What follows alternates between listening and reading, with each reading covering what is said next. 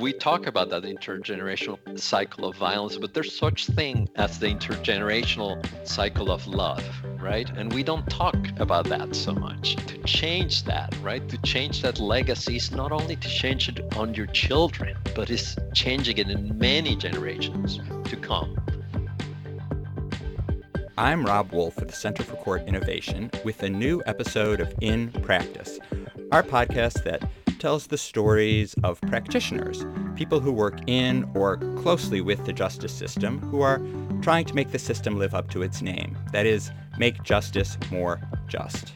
Today, we're going to talk with a national leader in efforts to respond to domestic and intimate partner violence. Juan Carlos Areán is a program director in children and youth programs at Futures Without Violence.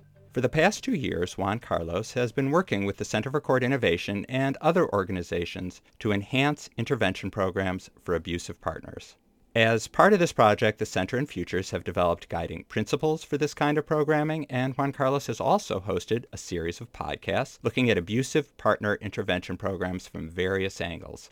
As a leader in the field, he has numerous areas of expertise, including the intersection of fatherhood and DV, cultural approaches to end violence, and curriculum writing. He was previously the director of the National Latino Network at Casa de Esperanza and the sexual assault prevention specialist at Harvard University. He has led hundreds of workshops and presentations throughout the United States and around the world, and he is also an ordained interfaith minister and holds a master's degree in music composition. Hey, Juan Carlos, welcome to In Practice.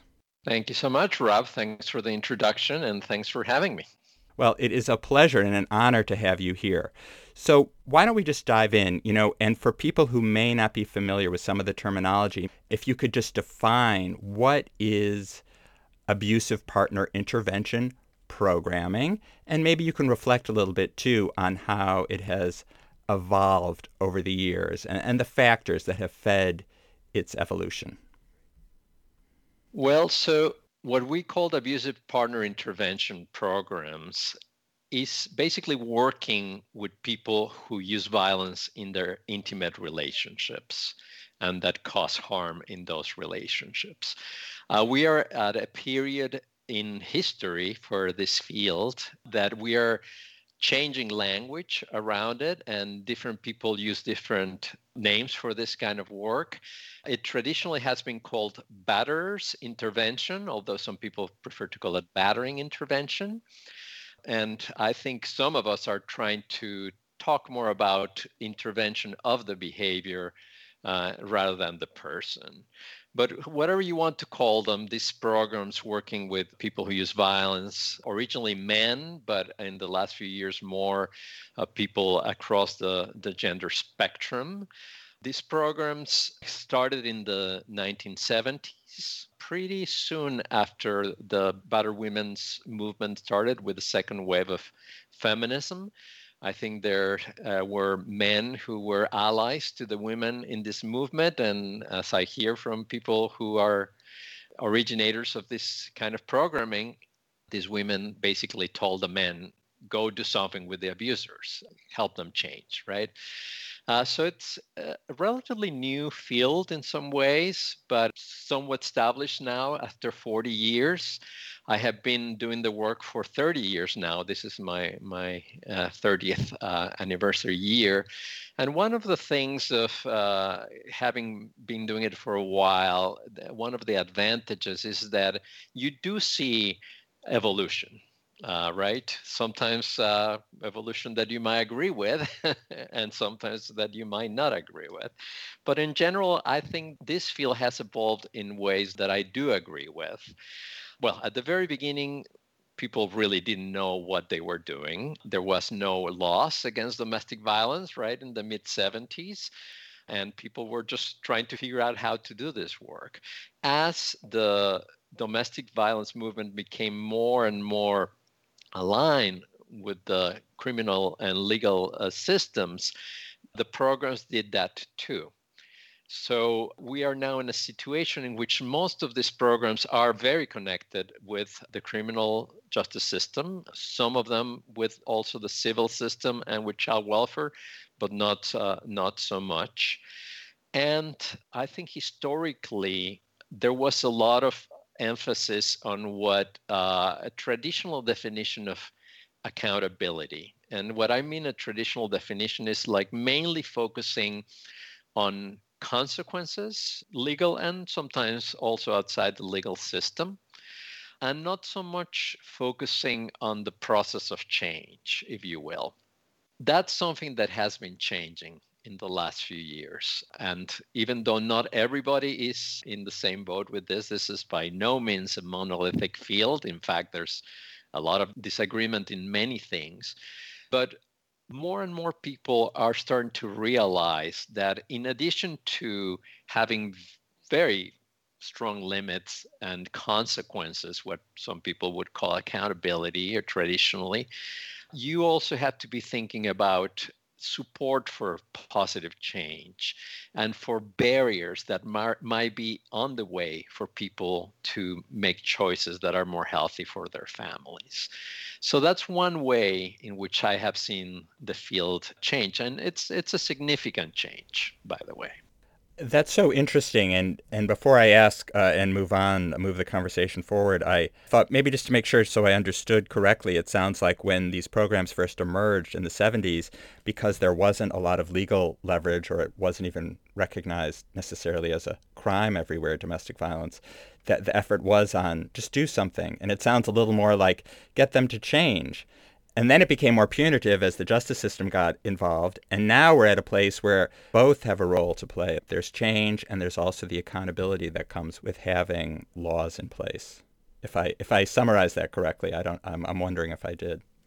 I, I think that's uh, a, and great way to put it. I myself had not thought about it that way. One thing I do want to ask, add is that I think at the beginning, even when there were no mandates for people to go to these programs, a lot of people approach the work from kind of like a righteous perspective, if I might use that word. Uh, there was uh, either uh, purposefully or not, there was a lot of shaming happening and a lot of kind of separation between practitioners and people that uh, participated in the program.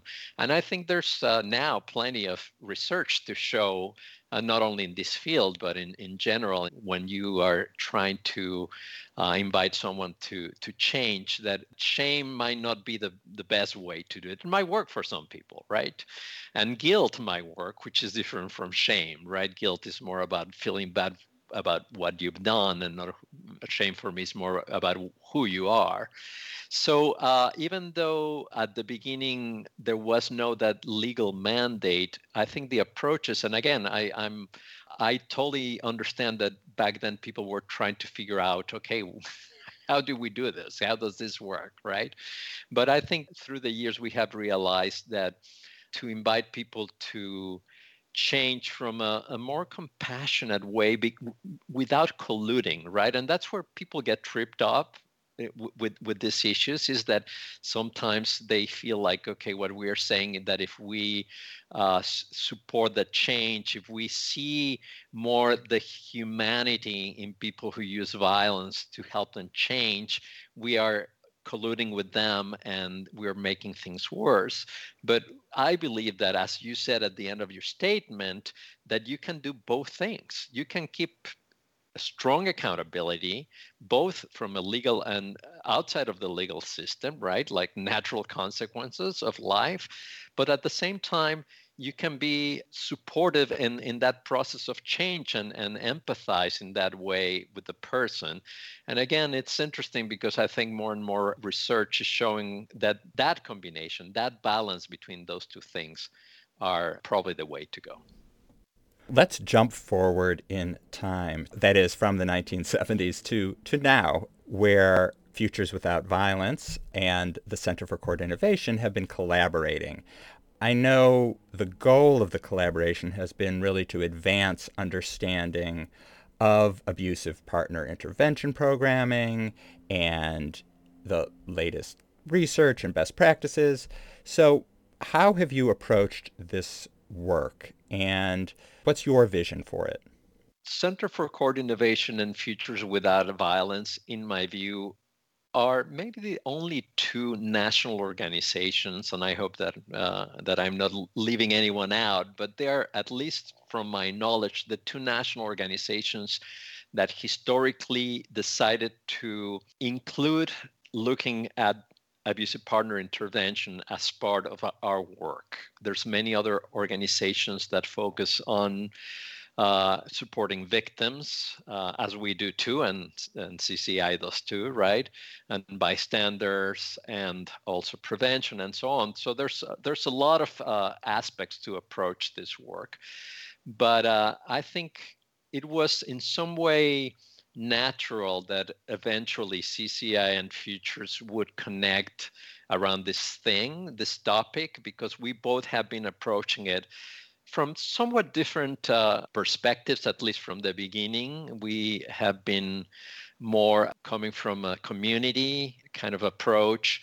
Obviously, CCI, a lot of the works is in the courts.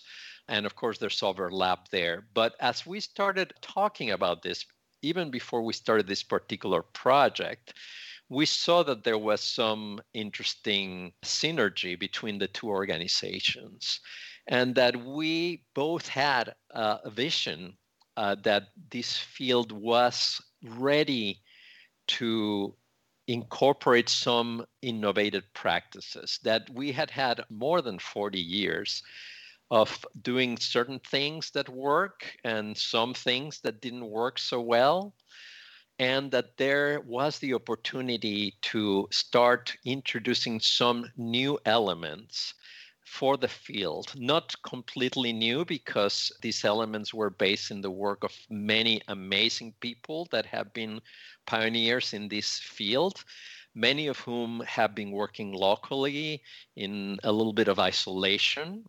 So, part of what we have been able to do is bring out some of these people that have been doing this amazing work around the country inviting them to be part of our advisory committee and then together create that vision that ended up being uh, a series of principles which are work in progress but important principles of wh- how we think this work could be moved forward.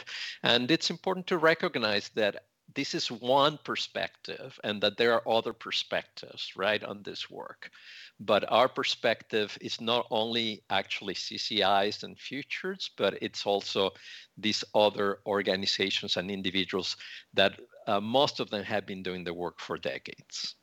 Since you mentioned the principles, why don't we talk a little bit about them? What are some of those principles? When I think of principles, I mean, I think of something that really shapes a field, becomes the core, the backbone of the practice. Is that your intention? Is that your hope that these principles will guide this kind of work, abusive partner intervention programming, going forward? For me, the importance of having principles is that they are the North Star, right? For anything, right? We have principles that we sometimes uh, verbalize and sometimes we don't in, in, in everything in our own lives in our own work and so on. I do think that it's our hope that the field at large would consider th- this. I, I don't feel that it will uh, be the only way in which this work is done because again this is evolving work. We are all learning from it. But I think it could be an interesting point of departure. And I think that principles are also important because anyone who's doing the work, right? And there's literally thousands of programs in the US. We don't even know how many because there's no centralized way to know of that. But my hope is that when they come to our clearinghouse, and I hope everybody does, that they see where we're coming from and that's what the principles uh, for me are. This is how we propose that the work is being done.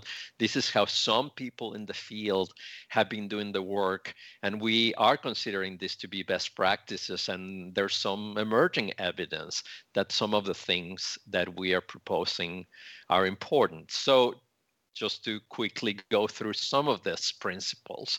The first principle is that the survivor voices are centered. And for us, this is so important because it is easy to do this work and forget about survivors. And some people do that.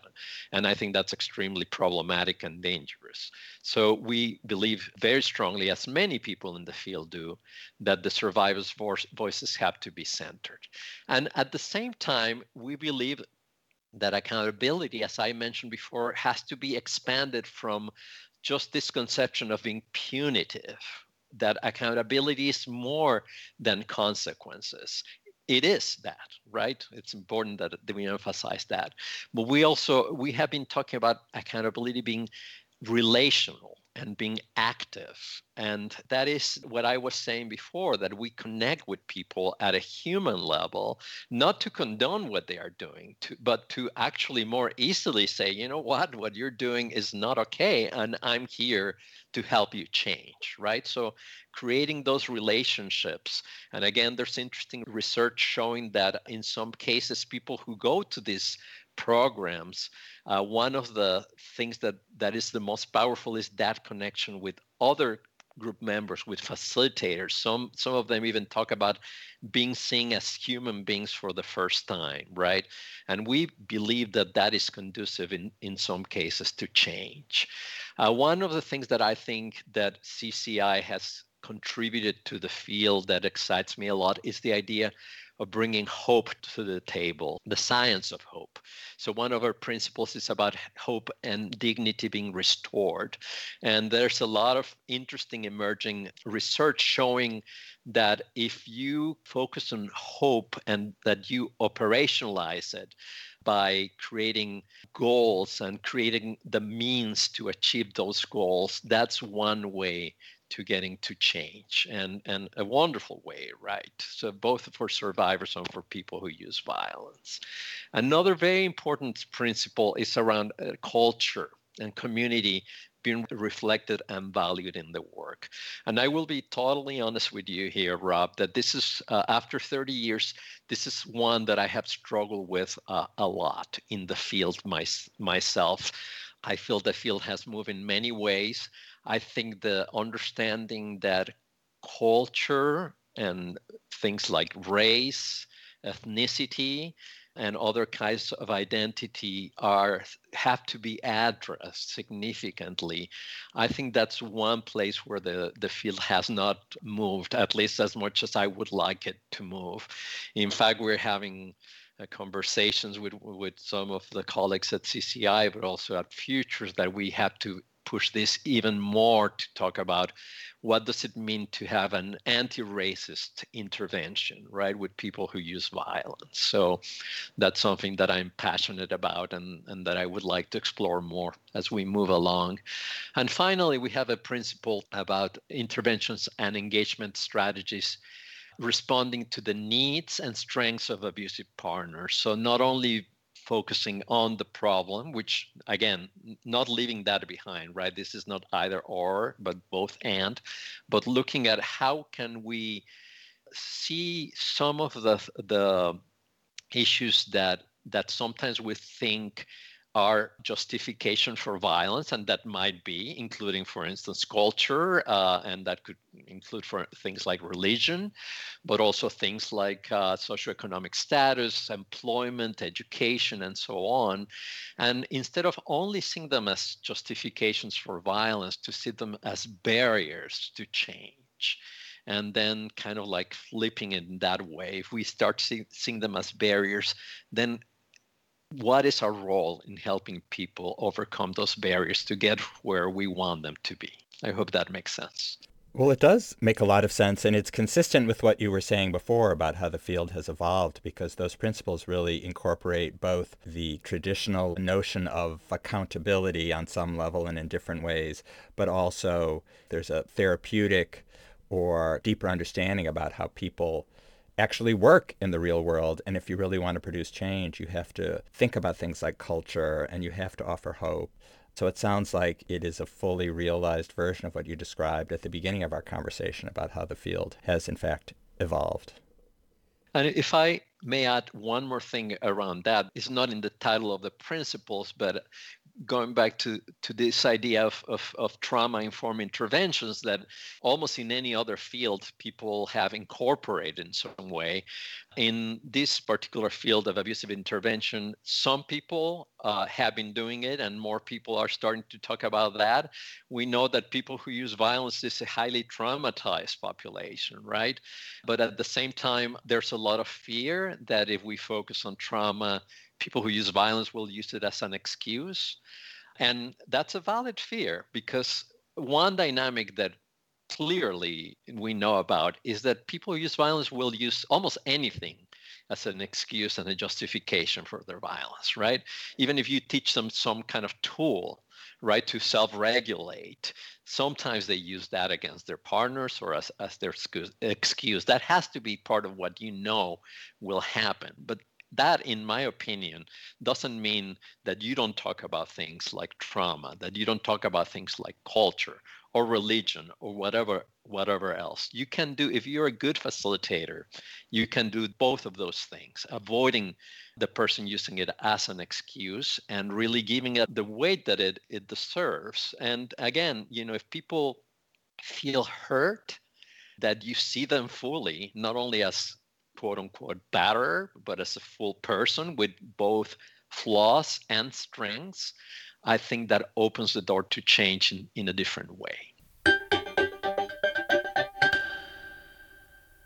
You had said the principles are aspirational, and you even pointed out, particularly when you were talking about the principle around culture, that there is a way to go still in how that is incorporated into the programming. So I wonder how you can bring about this change. How can you move this from just aspirational to actually getting programs to get closer to the the vision that's expressed in these principles? That's that's a great question. In some way, I think that's what this project is about, right? So we are at a national level conducting trainings and right now of course everything is virtual so there's uh, like webinars you mentioned the series of podcasts but in my mind the, the way that we're doing is not just talking about it in the abstract but bringing practitioners. So the podcast that we have been doing is our interviews with practitioners, kind of what you're doing here. You turn the tables on me here, but uh, that's what I've been doing, asking questions about what does this look like and why is it important. You know, so there are fabulous programs that work from a cultural point of view with people who use violence and that have been doing it for decades and and that have not put survivors at, at, at, greater risk, really, you know, which is one of the concerns. So, uh, so we will bring people as part of in, in, in our trainings too, not only the podcast and the trainings and the webinars, to talk about how are you doing this in Atlanta, Georgia, or in Milwaukee, Wisconsin, right? Or in other parts of the country? And what can people learn about this? So, our hope is that a combination of practice wisdom, because I mean, some of the people that work in this field, Rob, are the most committed people I've ever seen. That's true certainly with people that work with victims of domestic violence, but also with people that work with people with with uh, folks who use violence. Uh, right now, at the beginning of COVID, people were facing extraordinary obstacles, including almost total loss of funding, uh, because these programs have barely any funding outside the fee for service and still finding ways to deliver their services uh, through online groups, through telephone lines, through all kinds of different things. So there's so many inspiring examples of people that have been doing every one of these principles, putting them in practice from certainly putting the survivors at the center, from using the science of hope, from bring, being relational using culture, looking at how can we support people from uh, other aspects in their lives, like employment uh, and other things that, that can help them. So bringing those people, amplifying their message, that's one way that we're doing it. The other you mentioned before is looking at what research is out there. And uh, the research is evolving. It's been a point of great controversy in this field, even to the point of whether these programs work or not. But in the last decade or two, the research has become more sophisticated and people have been really started looking at, at what aspects of these programs might work or not and for whom right so this is not a cookie cutter kind of kind of intervention so yes our hope I think with, with this project is to lift those voices of people that have been doing the work uh, in a way that we feel is interesting and effective, and also to bring some of the research behind it. And maybe now is a time I'll just share the web address for where the abusive partner accountability and engagement National Clearinghouse is, which has the combined work that this collaboration between Futures Without Violence and the Center for Court Innovation has produced, including the podcasts that you just referenced and the principles. So I'll, I'll, mention it again at the end, but I'll do it now. It's www.courtinnovation.org forward slash abusive hyphen partner hyphen resources. Let me ask you about one area that I know you're particularly interested in, and that's the intersection of fatherhood and domestic violence. And I just wondered why that particular area has drawn your interest and maybe you could talk a little bit about some of the best practices or what we know about effective ways to respond to fathers who harm. Sure, happy to talk about that. It's one one of my passions. So it's interesting because I started doing this work, uh, as I said, about 30 years ago, uh, and my older son is uh, 31. Uh, so I became a father at the time where I was starting this work. And I always say that my number one job in this life, as I said, has been raising two two sons who now are are men. We at Futures have this pro this prevention program called Coaching Boys into Men, and I had a personal lab, if you may, if you will, about about coaching boys into men. Not always easy, but uh, but now I'm I'm proud to say that uh, there are two wonderful grown men. So fatherhood has always been close to my heart. And in the 10 years that I ran groups, as many people who run, run groups, I realized that sometimes and again not none of this is works for everybody right we need as many solutions as possible to this issue but for people who were fathers a lot of us noticed that when you start focusing on the children, for instance, on the effects of domestic violence on children, not necessarily child abuse, although that could be too, but how children exposed to intimate partner violence are affected by it, right? And as you probably know, there's tons of research about that. When you start talking about that, people start listening. Some fathers start listening differently about this issue. I realized early on that it was so much easier to develop empathy for this men towards their children than towards their partner, for better for worse. That was, you know, I'm looking at points of entry here. So, after many years of doing this work, I had the opportunity when I started working uh, with Futures at, in 2002 to really like dig into this. And uh, we had a, uh, some funding to look at how we could use fatherhood to motivate uh, men to to make a change. And we created this program called Fathering After Violence. And what I discovered is that even though every abusive partner intervention program dealt with, with this issue of fatherhood, and most practitioners knew that fatherhood could be uh, an important point of entry, there were very few materials, didactic materials, right, curricular materials that dealt, dealt with this issue. So that was the beginning of uh, an interesting journey because one of the things that we do at Futures, in addition to training and these kinds of things is to develop materials for the field. So we started developing a series of materials, starting with these exercises for for abusive partner intervention programs. Then we eventually produce a video called Something My Father Would Do. All of this is in the clearinghouse, by the way. We have people that come come and visit.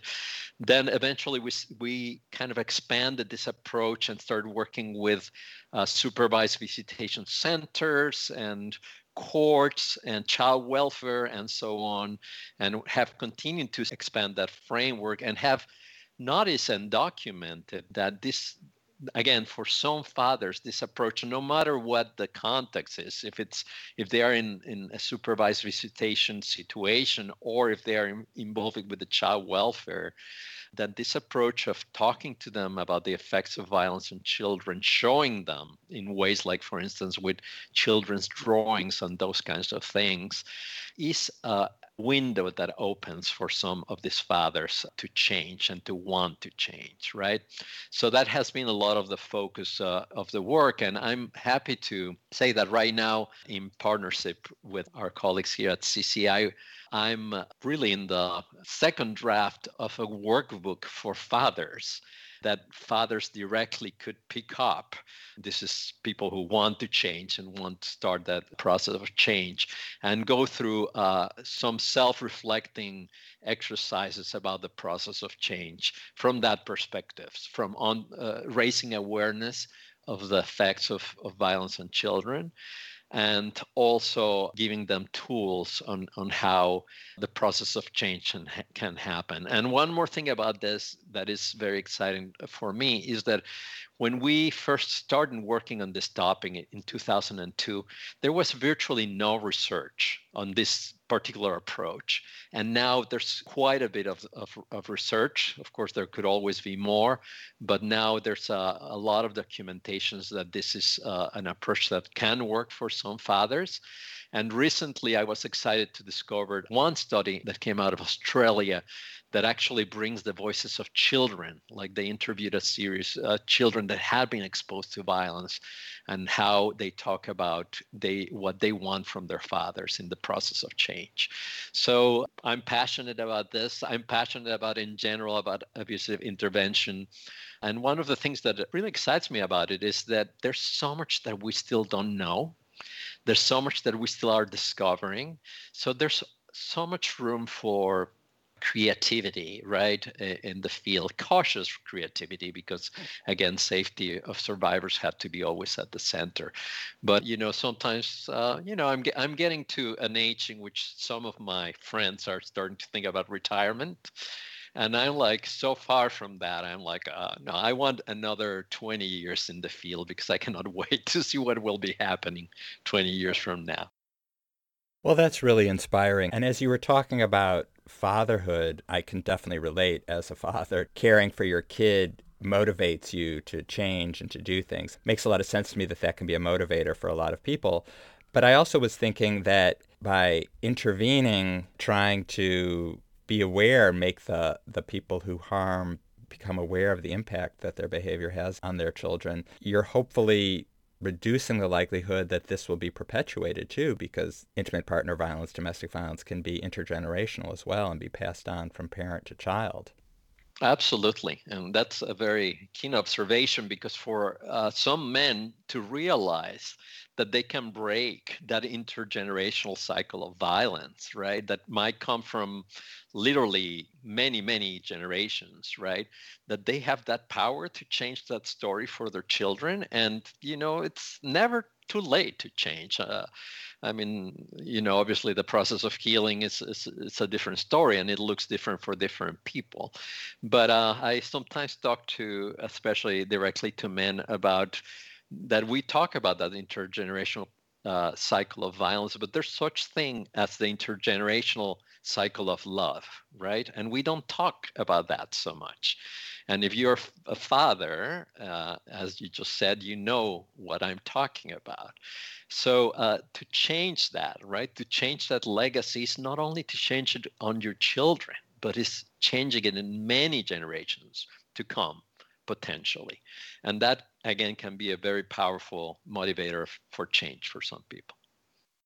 You've also been a program facilitator, and I know that's been an important part of your work. You have conducted lots and lots of trainings, and you have helped facilitators bring their whole selves into the room. I know that that's something you talk about in your trainings, and you encourage participants to bring their whole selves as well. I wonder if you could talk just a little bit about how you do that. How do you bring your whole self to this work? For me, bringing my whole self has to do with my own process of self reflection. I think I mentioned earlier that early on, many of the people that did this work did it from kind of a detached place of, okay, there's the people in particular the men who use violence and there's the men that who do not use violence right? I mean you could say the good guys and the bad guys. And i think it's more complex than that right uh, if if we have an analysis that at least partly the gender-based violence in our society comes from socialization right from what we learn from society and from a patriarchal, sexist society as boys, that means that we all have some of that. So I think some of the programs that I admire the most are programs in which they don't make a clear distinction between, again, I will use this language of good guys and bad guys, good people, bad people, right? But that invite the facilitators to a process of ongoing self reflection there's uh, programs like Men Stopping Violence in Atlanta where facilitators have to go through the program as participants first. Not necessarily because uh, they identify themselves as abusive partners, but because uh, it's important that we learn how to look into ourselves, right? It's by modeling and by understanding that process that we will be able to invite other participants to do it. And again, as I said before, there's some research that shows that when participants feel that there's less of a separation between facilitators and group members, you might have better outcomes, right? I mean, you still obviously have a separation, you have different power, you have some professional limits that you have to to establish but I think to bring your own self is to uh, demonstrate that you can also be vulnerable, that you can also have make mistakes you know that you have made mistakes in your life that you know how to apologize uh, to your partner if you have done something wrong. It doesn't have to be a terribly abusive thing right? So again it's so important that facilitators model in their lives. In fact it's i feel very problematic if they don't model uh, how to uh, live a healthy good relationship, not perfect because there's not such thing, right? So for me, that's bringing your whole self. It's in some way being real, right, with each other and demonstrate what what that means. And for me, when I teach facilitation, as, as you mentioned, I've done quite a bit of it, both in the context of abusive intervention and the other contexts. I always say that the energy that you bring, as a facilitator is as important as what you say as a facilitator or as a trainer, right? We all often focus on the words what what is the message that we're sending? But the energy that you bring is as important and some people might argue even more important. Was it maya angelou that said that people remember more how you made them feel than what you told them right? I think that's an interesting lesson here. And again some of the research shows like what people might remember is yeah he uh, the facilitator he or she made me feel seen or made me feel that I wasn't as much of a monster as I thought I was. And that helped me in the process of accountability. So, in some ways, about not only humanizing the people we work with, but humanizing ourselves too, right? And recognizing that that means that we all have, as I said before, both strengths and also flaws. Well, thank you so much. I can I can definitely get a sense of how you facilitate because you have been very human here today and and I feel heard, I guess. You answered my questions. So so thank you so much for coming on the podcast today. It's really been a pleasure. Thank you so much for inviting me. It was a pleasure for me too, Rob. My guest today has been Juan Carlos Areán, a program director in children and youth programs at Futures Without Violence. And I'm Rob Wolf of the Center for Court Innovation. And uh, one more time, I will tell you about the web address if you want to find out more about the collaboration and the work uh, that the Center for Court Innovation has done with Futures Without Violence. You can visit the Abusive Partner Accountability and Engagement National Clearinghouse. That's where you can also hear Juan Carlos's podcast, where he is, in fact, the host asking the questions. And there's also a lot of useful resources there, too. So that's at www.courtinnovation.org forward slash abusive hyphen partner hyphen resources. You can also subscribe to In Practice on almost any podcast app, and you can sign up for the Center for Court Innovations newsletter just by going to our homepage, uh, www.courtinnovation.org. Thank you so much for taking the time to listen today.